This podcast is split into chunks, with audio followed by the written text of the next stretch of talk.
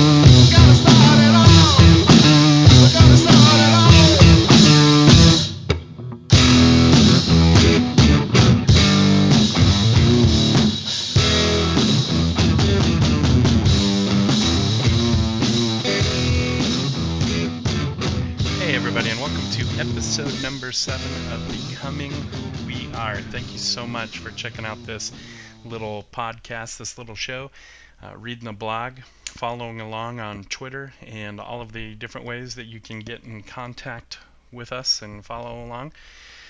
Speaking of the blog, I just want to draw your attention to it. Uh, be, be sure to check it out every now and then because we put up some uh, some conversation to keep a keep the conversation going, relevant topics about this whole idea of becoming who we are, what helps shapes us and uh, develops us over time. Recently, we put up one um, there about uh, the dead mentors, people who whose lives have helped shaped ours, even though maybe we've never, well, in fact, we've never met because they've they've been long dead. Uh, people who've written classic works, uh, books uh, that uh, maybe poetry or, or created some art that has helped shape us in our life. And so I'd like to ask you, if, if is there anyone at all in your life that you kind of look up to, uh, who you respect and look up to, whose work has helped shape you, even though uh, they're long dead, maybe centuries ago, long dead, or even fairly recently.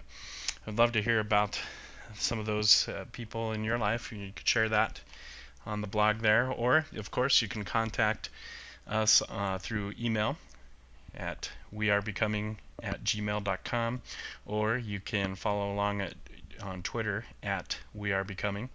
You can also find us on Skype. Call and leave a message.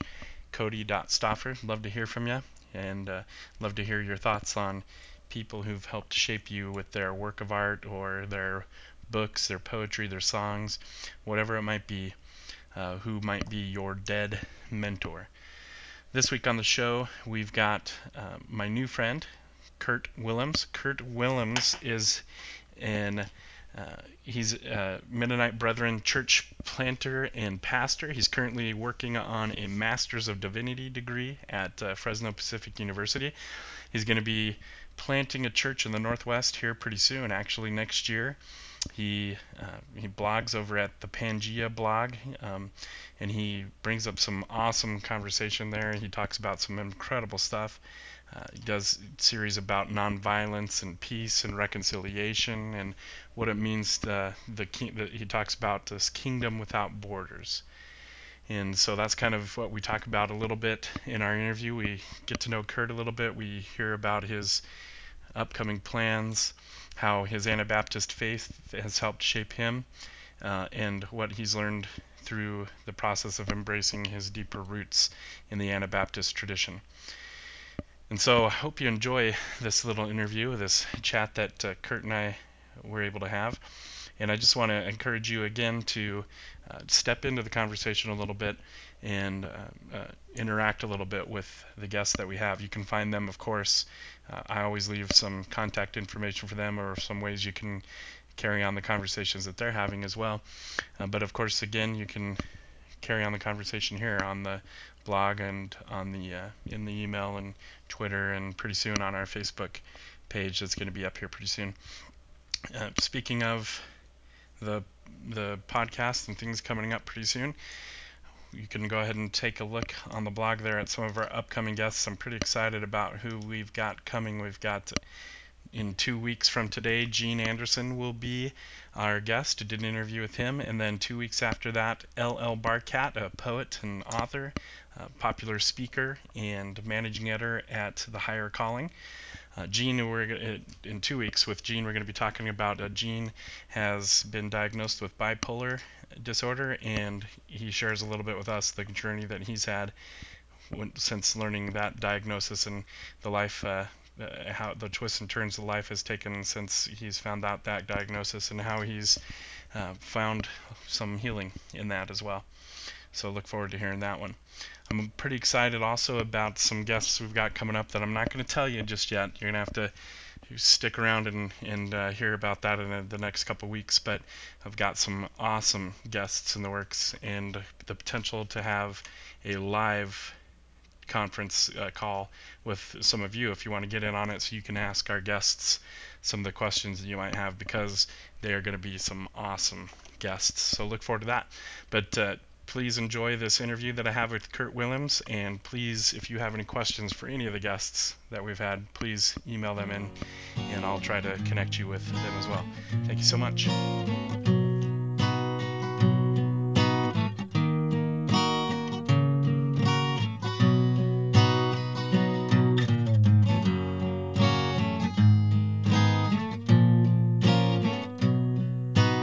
Hey, Kurt.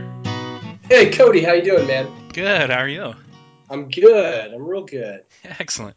So you're Yeah. in California, huh? Yes, sir. I am. I'm in uh, an area of California called the Central Valley, which is basically suburbia meets farmland. So, nice. yeah, yeah. I grew up here. Um, I live just outside of Fresno. Um, spent about oh man, eight years out there, and uh, yeah. So um, now, uh, kind of doing the seminary thing and getting ready for some other stuff. So. Excellent. So you're uh, working on a MDiv right now, is that is that correct? Yeah, yeah, yeah, definitely. Um, How's that going? the. Oh, it's good, bro. You know, um, it's it's on the what do you call it? I, I was on the very long term plan. I was a a youth pastor and um, wanted to keep studying and wanted to keep really just um, pursuing education and whatnot. And so back in 07, started going part time and um, basically over the past summer, uh, kind of felt God calling me towards church planting and decided it was time to, you know, put pause on ministry stuff for the most part and uh, go full time to school. So I'm finishing up. Uh, hopefully, be done in about a year. So Very cool. Yeah, I'm on the downward slope of my MDiv as well, so yeah, cool. I'm with you, man. Solidarity. yes, sir. Yes, sir. Definitely. So you're gonna plan a church. Um, where do you already have a? I mean, where? How's that in the works? Where are you at in that process? Yeah, yeah. So I'm part of a, a denomination, um, the Mennonite Brethren, um, and uh, I basically um, am kind of working with our Pacific District, and so that basically means um, obviously all the Pacific states plus like Nevada and some of those. Um, and um, in the process, um, right now we're really strongly considering Seattle, Washington, and um, doors keep kind of opening that direction. And uh, so we're just kind of praying and discerning. And uh, hopefully by this summer, I'll put in a proposal to the denomination and we'll kind of move from there. So, Very cool. yeah, yeah. What did you have to go through all the the uh, personality testing and all that, or Yeah, you know, um, I did.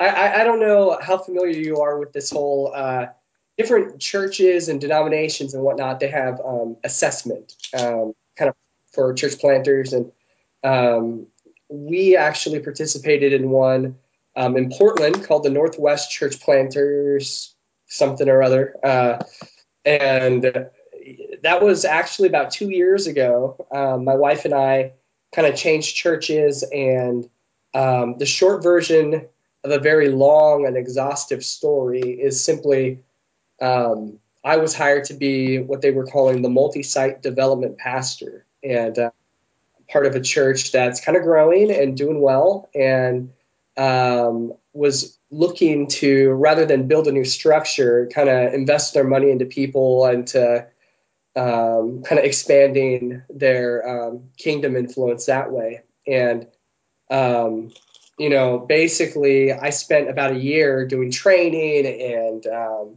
some conferences and really getting together a plan and a team and all that stuff. And um, short side of the story is August hit this last summer, and we looked at each other and we said, something's different. Um, we need to pray about this. And really felt because of some circumstances at the church and uh, some just kind of timing issues and just really the the Holy Spirit kind of tugging at us that maybe our plan was um, a little too quick. Um, and in the process of that, um, really just kind of discerned my call um, to church planting, but realized that it wasn't necessarily as part of the multi site stuff that my current congregation is wanting to do, and really felt called to uh, kind of a more post Christendom, um, you know, very progressive type environment. And so that's how Seattle and you know other Pacific cities obviously came on the radar, and we've kind of settled with Seattle. And so I'm still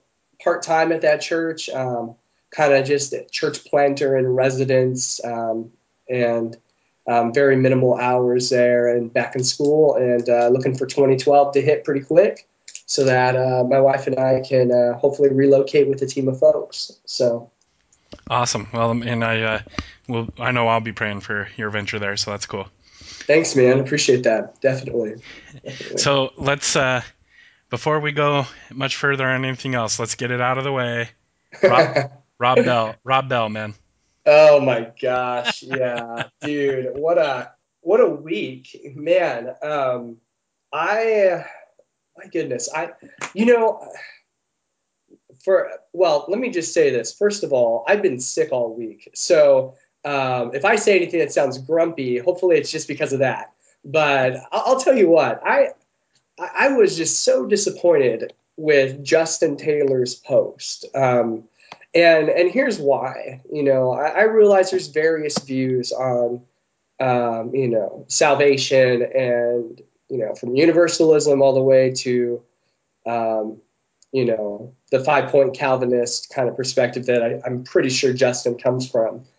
Um, and, you know, I, as kind of an Anabaptist evangelical, um, very much a lowercase evangelical, um, but evangelical nonetheless, you know, committed to the reality that Jesus wants to know people personally and um, you know in the context of covenant community of course um, but really believe in in that and the holy spirit as this presence of god that walks with people and interacts on a deep level. Um, so that's kind of what i mean when i say evangelical. Um, and you know it's, it's just really funny to me that this this reformed movement in the last five, ten years, whatever it's been, that they've kind of um, almost counter reacted to the emerging church movement in some senses, um, has really taken a monopoly on what it means to be evangelical and orthodox.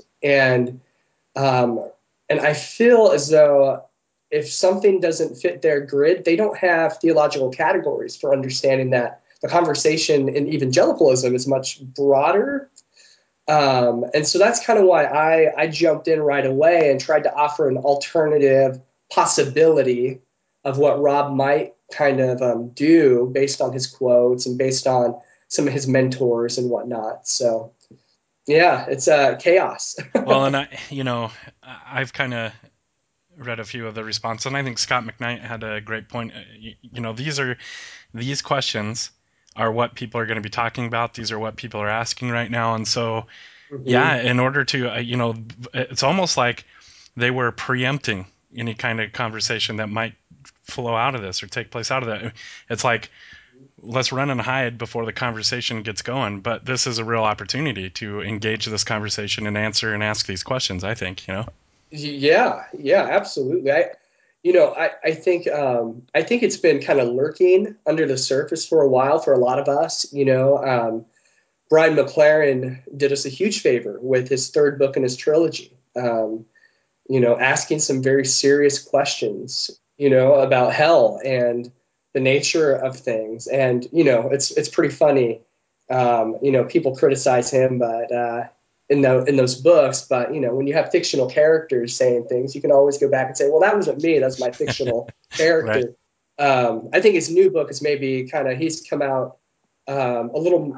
You know, he, his his progressiveness has come out more so than maybe in his other writings. But that aside, um, he did us a great favor with that book and um, caused us to start to ask those questions um, N.T. Wright kind of did the same thing with uh, Surprised by Hope, and um, you, you, know, and so I think the conversation for a lot of us that aren't reformed has really been there already, and now the reformed guys are kind of almost catching up. Um, but the way they catch up is by branding everything that's not their way, you know, basically as unbiblical heresy. Farewell, Rob Bell, because you're not part of us you know, and, and that's um, so. This is a conversation, like Scot said, that I think needs to happen, um, and he rightfully kind of cast some categories for discussion, which was kind of the the impetus behind my post was saying there's other ways of looking at this. Let's let's lay it out on the table. So right. Absolutely. Yeah, I noticed you uh, tweeted earlier today. Um, you hope you didn't say anything that might uh, come out wrong or sound wrong. Do you do you have a tendency to do that? ah, no, no. I, I, think I was being a bit facetious. Okay. I mean, maybe maybe with my wife. Um, um,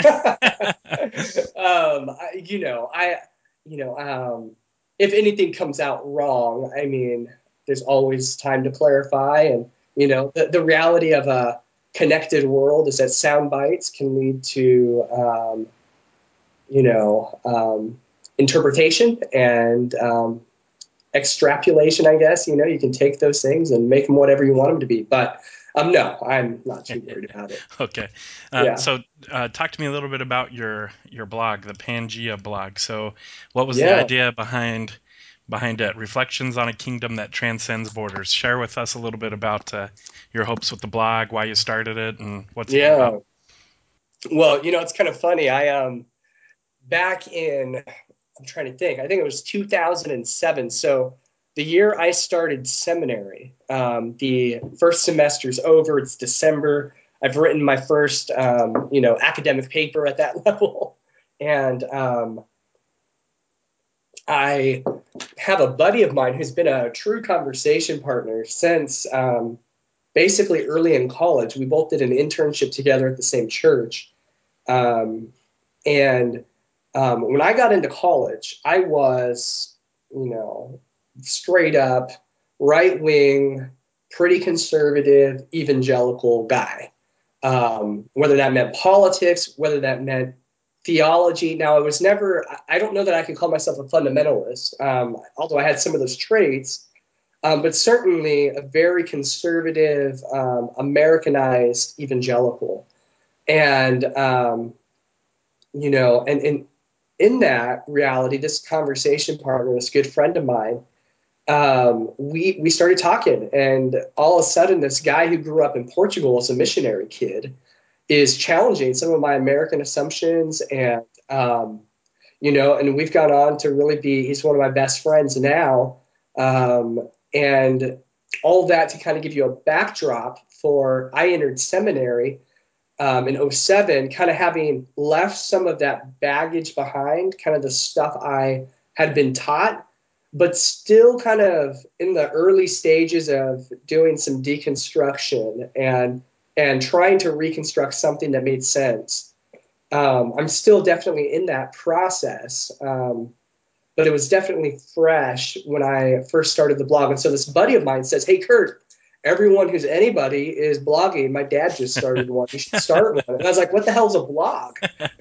Maybe "hell" is a word I shouldn't say in the context of the further the deeper conversations going on but um and and he goes on to tell me and so i start i start a blog um on on um what's that real easy one um blogger back in 07 and i post i think one thing i just copy and paste a little kingdom of god paper i wrote and my blog just sits um it just sits there until well it looks like April of 2008. So from December to April, I didn't touch it. And it was just this interesting little thing. And then in April, it looks like I, you know, copied and pasted a small little thing I did on fundamentalism, you know, uh, and and I just started just experimenting. To be honest with you, I had zero readership.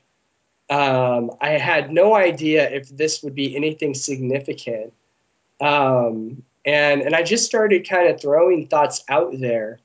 Um, about the same time, I started wrestling with um, you know questions about creation and evolution that I'd never even knew were options to wrestle with, and so those are some of my early posts. Are like, you know, I have one called back in May of 08, my evolution towards theistic evolution, right? And I the only people that read that were people that knew me, and so I got called an atheist. It was pretty funny. Um, so uh, you, you, know it just kind of started um, and honestly i just kind of kept writing and taking things i was learning in seminary and throwing them down on on on that first blog. Um, and people started finding me through google search engines and likewise and i just started kind of interacting with a few people. And it's funny i can go back to those early days and i have three specific, uh, co- you know, web conversation partners that um, are still like now friends of mine who I have huge respect for.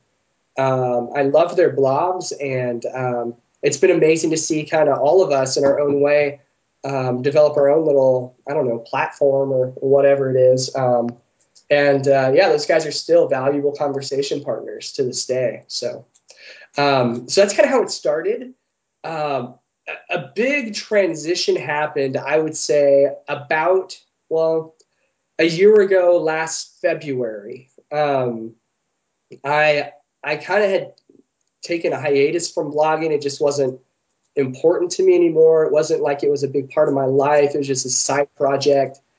Um, and I had this idea that, hey, what if I just switched to WordPress and um, really give it another shot and uh, kind of see what happens. And um, at the same time, my Facebook account started, I started connecting with new people on Facebook um, through mutual friends. And um, then I got this idea that what if I started inviting people who are on Facebook who have similar fan pages as me and just said, hey, would you like to talk about theology and stuff. I'm into blogging. Maybe you, you might be into that too. And I, I just started inviting random people that were, you know, fans of pages that I liked. It was very just um, bizarre. And so through this kind of multi, um, kind of multi-webbed uh, approach with Facebook and integrating my blog into Facebook, it just started to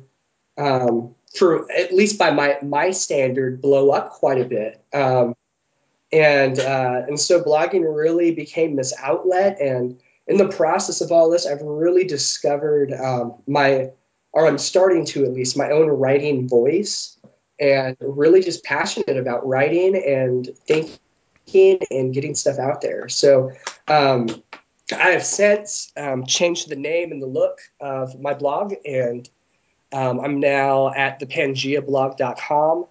Um, the big idea behind that is um, Pangea, you know, is this awesome image that we have from, you know, biology of the continents all being smashed together, and there's not this like great divide, and um, for me, that's a metaphor for the kingdom. Uh, you know, um, that uh, we're we're part of a kingdom that that isn't just about our um, plot. You know, I'm not an, an American Christian. I'm a Christian who lives in America, and um, and so really the Pangea idea is just about saying that uh, the kingdom of God is global and it is it transcends anything that um, ideologies and nationalities and um, you know political views and all of those kinds of things for mm-hmm. something much more um, important. So awesome. That's that's the story, I guess. cool. And and on there, you know, you you tackle a lot of issues that are, of course, you some would say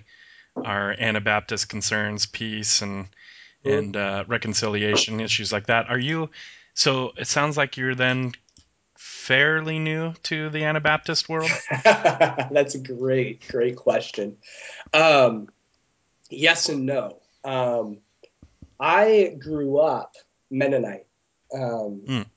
I am ethnically, um, I can trace my roots back to the colony in Prussia, where all the Mennonite brethren lived and migrated from in the late 1800s. My great grandpa came over as a seven year old, you know, fled persecution um, from the empire, yada, yada, yada. I mean, all of that. So, on, on both sides of my family tree um, can be traced to that movement. Um, so, you know, it, it, I don't know that I have a nationality per se, but if I was going to talk about a nationality, I almost have to just say I'm Mennonite Brethren because that's kind of the closest thing I have. Um, and so, um, you know, this is a rich tradition um, that I, have been connected to my whole life. Um, you know, my my family is huge. My grandpa had 17 brothers and sisters. Um, you know, and uh, so so we just really are this kind of cultural people that have moved from persecution to affluence in a lot of ways and have had, I think, a problem bridging that gap. Um, and so um, I grew up Mennonite Brethren, but not Anabaptist in the sense that anything Anabaptist besides food and culture were almost um, kind of the jokes. Um, so, um, you know, I think a younger movement of us Anabaptist uh, Mennonite Brethren, especially, um, is kind of emerging. And um, so I discovered Anabaptism as a college, uh, actually in seminary, to be honest with you. And it was through reading, oddly enough, um, guys like Brian McLaren, yeah. Abel, generous, generous uh-huh. orthodoxy, maybe, or yeah, yeah, generous orthodoxy, huge influence. Um, you know, and finally, I think what kind of sealed the deal was when Shane Claiborne came to Fresno and gave his kind of seminar version of Jesus for President a few years ago. And I was already starting to move that direction. But man, when he he just kind of shared that vision, I was like, you know what? I need to just let go of all my um, reservation, and you know, I, am part of something rich, and um, I, I, need to dive into this. And and so for the last, I don't know, two and a half years or so, I've really embraced that, and that's really come through in my blog, I think, mm-hmm. quite a bit. So, what about you personally? Have you noticed changing since you've really fully embraced that uh, tradition? Like, is there even in your interactions on a personal level, do you notice you you maybe seek more of a peaceful reconciliatory reconciliatory approach or anything like that? Yeah, yeah, you know, um, you know, I've always kind of been an.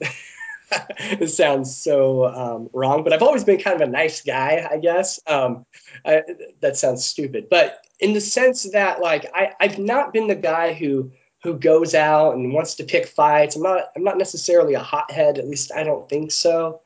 Um, and so that's always kind of been part of my personality, I suppose.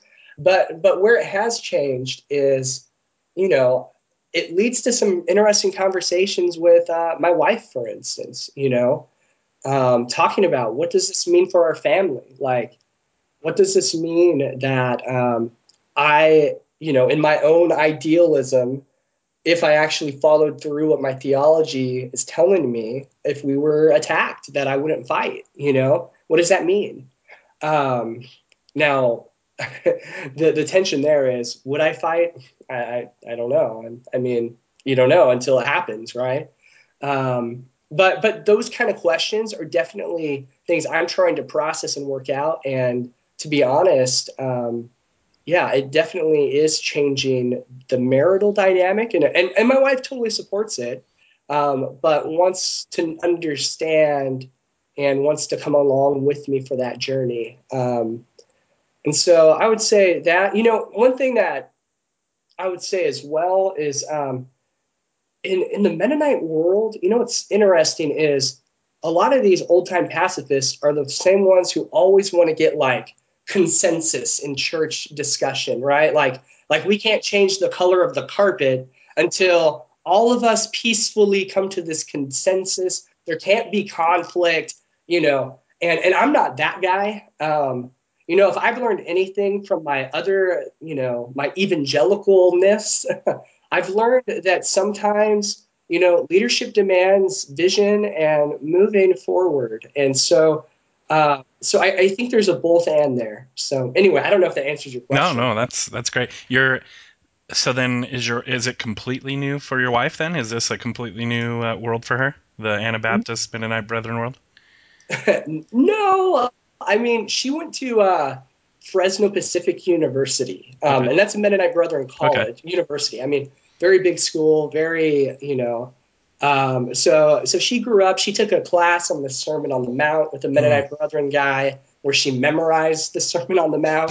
so, uh, you, you know, like she, it's always been there, and and she was asking those big kingdom questions even before we were dating. Mm-hmm. Um, but you know, towards a full embrace, like yeah, it, it's fairly new, I think, but she's you know what? I think she's convinced too. And you know, she was there when Shane spoke, and she mm-hmm. she she reads some of the stuff, and she she um her answer to me, you know, because I've been criticized by a lot of my friends for various things that I think, and um, she always tells me, you know, Kurt, the thing is, the reason I I, I believe kind of the direction you're going isn't because I blindly just accept what you say, but it actually kind of makes sense. Like you know and, and it actually like seems like that's you know based on the bible like i i i agree like it just makes sense. And so um yeah it's it's incredible the support she has and um you know and and as long as i don't overbear her you know power over her with my theology you know isn't that odd you know you can power over people with pacifist theology um uh, it, it, it's fine. And um, she knows that um, her reaction to me saying, I would lay down my life for you is, but I don't want you to die. Run away. you know? So, so it's, it's, it's interesting. But no, she's amazing and um, really supportive and really has a passion, passion just to love people. So excellent.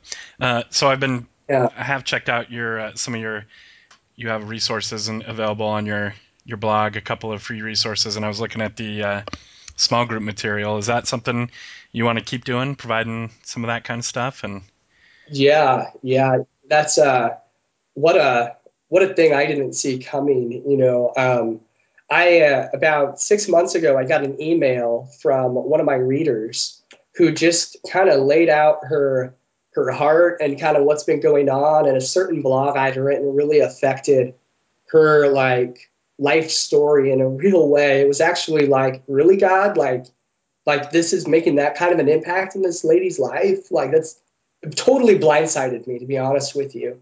And one of those moments where it's just a reminder that this past, you know, year or so of very intentional blogging has really become a, a mystery for me. Um, well, in the process, we kind of developed a distant friendship, and she messaged me on Facebook one day and said, Hey, Kurt, I just wanted you to know that I've started a small group of some friends, one of whom's like a Muslim, I'm told, you know, and who's interested in this you know what she's been talking about from my blog which i'm like wow i wish i could find those people too. Like that's great. Um, and and she said we're using your um, nationalism your nationalism series you know whose kingdom which lord uh, series i did. And um, we're just taking it article by article and talking about it once a week. And that just got my brain going what? Like like it's like my voice is in their conversation. Like that's that's something i didn't anticipate coming. And and so i just kind of said you know what?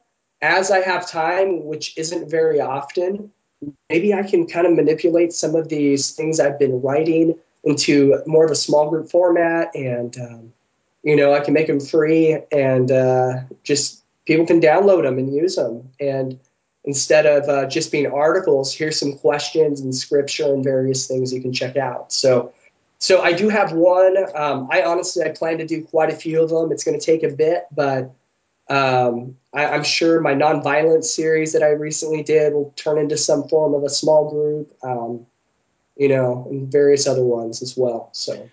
Yeah. You, so so in a sense then do you feel like because you you were coming out of this evangelical world and you're embracing you know the fact that there is a post christendom so in a sense part of what you're writing to is to the world that you're coming out of and uh, maybe building a bridge for people to to step into this new world and not necessarily be afraid of it. In fact maybe even accept it it's a good thing. Yeah absolutely. Um, I'm, I'm finding that there are so many disenfranchised, you know, evangelicals who are either burned out on church or at least are, um, you know, asking new questions. And it seems to me that I, I've been able to kind of tap into those folks' lives a little bit and give them maybe some handles for asking new questions. Um, and and sometimes I push them too far, and they tell me, you know, they're like, dude, like this is too much. I got one of my really faithful readers was like, dude, this pissed me off when I was doing my nonviolent series, and and and rightfully so because, in a sense, some of the things I write piss me off too. But that's the point. Like the way of Jesus is hard. It's not this easy way, and um, it doesn't always make a rational sense. And so I'm, I'm tapping into that stream, I think, and, and really just trying to expose some of the baggage from the last 150 years of, you know, fundamentalist theology and um, dispensationalism and some of these things. And I get in trouble for that um, quite a bit. But, um, you know, I, I just really like this whole journey for me is about being faithful to the scriptures and and the more I dive into the scriptures, the more I'm seeing a Jesus that is much different than the one um, that popular evangelicalism has embraced. Mm-hmm. So, yeah, that have you seen that uh, article that came out today on the Huffington Post about, um, oh, what's it titled? Basically, it's why the title is why evangelicals hate Jesus. Oh, um, I'm interested, but no. Yeah, I'll uh, I'll I'll send you a link or something to it here. Yeah, yeah, yeah, please do. but yeah, it's pretty it's pretty crazy, but it's yeah. a good one. But yeah, it kind of talks about that a little bit. How there's a there just seems to be this uh, just a sense where people embrace Jesus because of what they do for them, as in save you from hell, get you to heaven, those kind of things. But then when it comes to his actual teachings, they just it's like they turn a deaf ear to it, I guess. Yeah. That's yeah. kind of what the article's about. It's pretty good. Wow. Wow. Yeah. And and and for me, I mean, that's the kind of thing I'm trying to bridge the gap, you know. Um, uh, like even with this nonviolence series I just did, you know, um, I tried to create bridges into the practical. You know, I, I talked about two um, what ifs, right? I talked about what if Hitler comes back or another Hitler, and what if someone attacks your family? And I tried to um, really kind of meet people somewhere in the middle and pull them along and kind of hold their hand through that. And uh, for for some, it worked. For others, it was still not. Um, you know, it still seemed a little too impractical. And uh, but yeah, those are. I mean, that's a question I think that post, uh, the Huffington Post, I think that probably confronts me too, though. You know, yeah. Oh yeah. I, have got a lot of ways to move. yep. Yeah. So. Yeah. Um, do you have you ever had anyone who they've commented on your, you know, they came out angry initially, but then through some maybe interaction through emails or whatever, you've been able to kind of not necessarily make an ally, but at least a more uh, rational conversation partner, and it's and, and gone mm-hmm. from there. Yeah, you know, you know what's funny is uh, Shane Hipps uh, talks about the phenomena of uh, web rage and you know um, how how the medium of internet is kind of cowardice if uh, you wanted to if you want to use it that way. And and some folks honestly don't know how to communicate well through web. Um, and, and and at times I've screwed up and said things that sound pretty arrogant or whatever. And so so I understand and so when when someone attacks me with which has happened with like the Rob Bell article for instance you know I've been pretty much called out as you know as bad or worse than Rob you know and whatever and, and that's fine but um I, I always do my best to kind of say, but did you really hear what I said? You know, and maybe quote myself or, you know, and and then I say, you know, your tone is it just comes across, you know, and I'll and I'll just kind of kind of massage it a little bit. And um, you know, sometimes it's been incredible. Like I can remember one guy in particular who the first time he ever commented on one of my posts, uh, it sounded very derogatory and I called him out on it, and he honestly was like confronted and felt sorry. And ever since has been very like, you know, he'll disagree with me quite a bit. You know, that's cool, but very cordial and very kind. And um, and so yeah, I, I, see that quite a bit um, because I, you know, I, I don't think um, I don't think the internet's very useful if it becomes a yelling match. Um, and so that's something I, I really try to really have integrity with and you know, by God's grace, most of the time it works out. So sure. Have you ever found that maybe someone who disagreed with you, but they started uh, rationally in a good conversation and and just talked with you? Have you ever not necessarily changed your mind, but come to the point where like, you know what, maybe I need to rethink this just a little bit, or anything like that? yeah, dude. Uh, so I told you about my three early uh, conversation partners. Um, one of those is a guy named Mason. Um, he's at newwaysforward.blogspot.com. Um, great, great blogger. Uh, he actually attended Mars Hill um, Rob's church um, for quite a while. Now I think he's in ministry at a small, smaller church outside of Grand Rapids. But um, he was the guy who really pushed me on the nonviolence stuff, kind of during that whole transition um, he wrote a series of articles, um, on, like going through every, you know, the Gospels, the letters of Paul, the past, you know, the the um, uh, my, the Catholic letters, whatever they're called, and Revelation, and um, and honestly, at that point, I was still struggling with reconciling all of those things. Um, but I've I've even told him like it's to his credit, like he had a big influence on on that conversation as we engaged.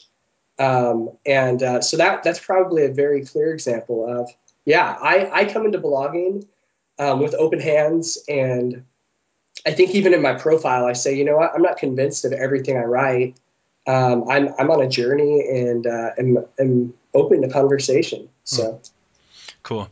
Do you now? So now that you're thinking about, uh, or not thinking about, I mean, you are going to plant a church in Seattle. Let me just ask you away from the individual personal side, now as a church, then, how do you think a church embodies or should embody kind of that uh, nonviolent and uh, peace making uh, ideal? And then also, how can they be proactive in that?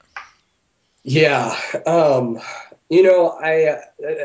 I don't have a lot of good answers, I don't think yet. Um, something I'm still really thinking about is what does active peacemaking in the 21st century actually look like? Um, I, I, I, do think there's things that I will really emphasize in, in my teaching. You know, um, I think it all starts with the violence within. Um, and if, if as a community, um, we you know, as people, as part of this community, have violence within our hearts, um, that's going to come out, even if you don't think it will. Um, and that's something I've been really wrestling with. Um, so, so that's maybe a, a, foundational piece to say that, um, you know, I, I, think the active peacemaking ethos will hopefully become part of what we do. And, and, and I think that really means like we stand up for victims in, in Darfur and we, we raise awareness. Um, and and we also um, raise awareness you know maybe through the internet like I, i'm doing. Um, but but really just saying where are the causes where god's shalom is being neglected? And how can we as a community have a small part in saying that peace can um, overcome that? And so you know a lot of that's going to be very contextual i'm sure to seattle but but i think i think it's going to be very cause driven and very much um, going to arise out of the imagination of the people that um, join our community. So um, I'm actually excited to see what it looks like because, you know, I haven't really seen it on the ground in action as much as um, I think is possible. So yeah, absolutely, and and I kind of asked that because you know, and just it, the climate, the political climate alone, you know, in, mm-hmm. in the in the country uh, where the church needs to not needs to but should well i guess needs to take a, some kind of active role in building peace you know rather than because it, it, seems like it's just so easy for a church and the church at large to be co-opted into one side or the other and right. you know like like tea party movement or whatever you know whatever mm-hmm. and uh, yeah and i think it's just important that we we crucially think about you know what role does the church actually play in this kind of atmosphere i guess yeah, yeah, absolutely. And and it's happening in, in my denomination. It's happening at the in the larger you know evangelical community, um, in the larger just church uh, in America. Um, false polarities are really winning, and um, you know that's something that uh, really we need to keep deconstructing and exposing as um, you know powers and principalities. Um, um, but but the problem, unfortunately, is is that there, you know, we're in this. They keep it's such a cliche, but we are in some kind of a cultural shift, postmodernism, whatever you want to call it. Um, and and it seems that there is a camp of folks that are retreating to philosophical, um, you know, comforts and are applying those to gospel type issues. And um, these polarities are going to persist until um, until we uh, we're going to keep talking past each other until we have some kind of level playing field um, worldview wise and philosophically that we can meet in the middle somewhere and so um, yeah i'm quite concerned about that myself to mm. be hmm. honest with you yep absolutely so are you when you wrap up your mdiv and then you go on to uh, plant a church are you you done with the academic world, or is there potential for for more? Oh man, that's a loaded question, um, dude. I I love the academic world. Um, I at one point before I I had thought about planting a church. I mean, I had thought about applying at some Ivy League, um, you know, divinity school and doing like a THM. Um, you know, I, I, thought about doing various other things, um, and and now I'm planting a church, and and it's a reminder that you know I was 16 and had a pretty um, tangible kind of experience with God where I got called into ministry, and it's it's just a new reminder that that's what I'm called to is ministry, and um, academics, as long as they help fund and fuel that ministry are extremely helpful and extremely important for me. Um, and so, you know, down the road, I could see myself, you know, I've thrown out the idea maybe I'll do a master's in ancient history and I can kind of go that route and kind of pair up my theology with the, you know, the Alexander to Constantine kind of world, you know. Um, so so I've thought about various things. Um, PhD is something I've thought about, you know, but but I have no definitive plans, and I'm just kind of saying, you know what, God, uh, church church plantings where you have me, and I'm so stoked about that. Um, you show me what's next, um, but not too quickly because I got to do the church plant first. So, um, yeah. Well, hey man, hey, I appreciate you uh, sh- uh, sharing some time with me to have a conversation. Uh, can you plug your blog a little bit and anything else that people might follow you on? Um, yeah, yeah. You know, my blog is thepangeablog.com. Uh, Pangea spelled P A N G E A. Uh, and uh, you can hang out there. Um, would love it if any of your listeners, um, there's an email sc- subscription option. That's the best way to really just stay connected. Um, I'm on Twitter, um, twitter.com slash Kurt Willems, K U R T I, or I just spelled Curtis. Um, sorry, I'm sick. I have an, uh, an excuse. Um, it's Kurt with a K, K U R T, Willems, um, W I L L E M S, not Williams, like uh, English people. And the same name goes for um, Facebook as well. So would love to hang out. And uh, yeah, man, it's been great talking with you, Cody. And I would just wish blessings on you and your ministry, dude. Hey, thanks, brother. I appreciate it. Thanks. Hey, have a great day. We'll see ya. Bye. All right. Bye.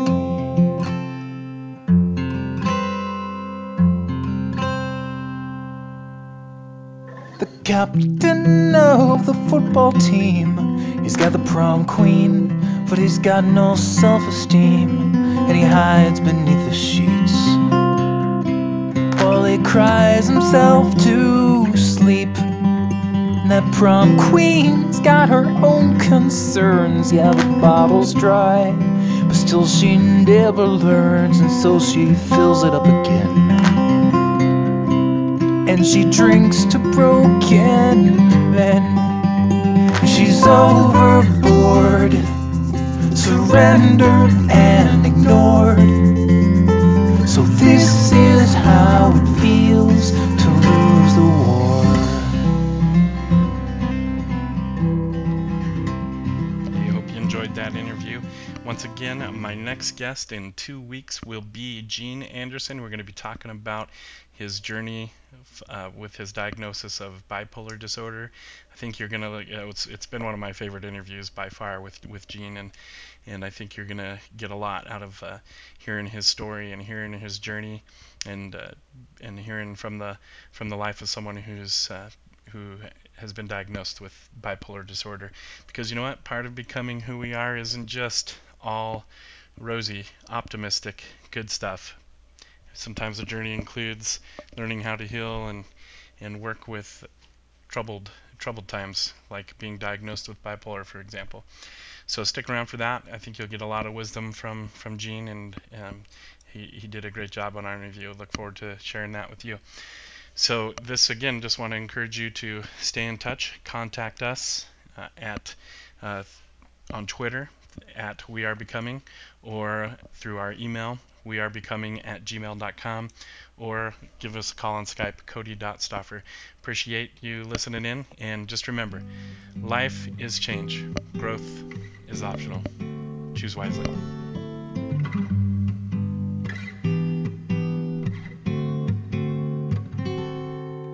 Please remember me when I'm gone.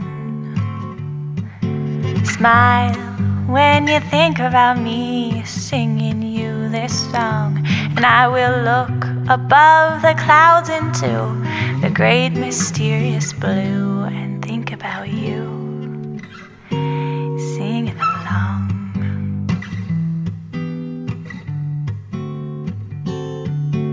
Now, when I'm looking at you, all I see is a melody arranged in triplet form, sung so soft.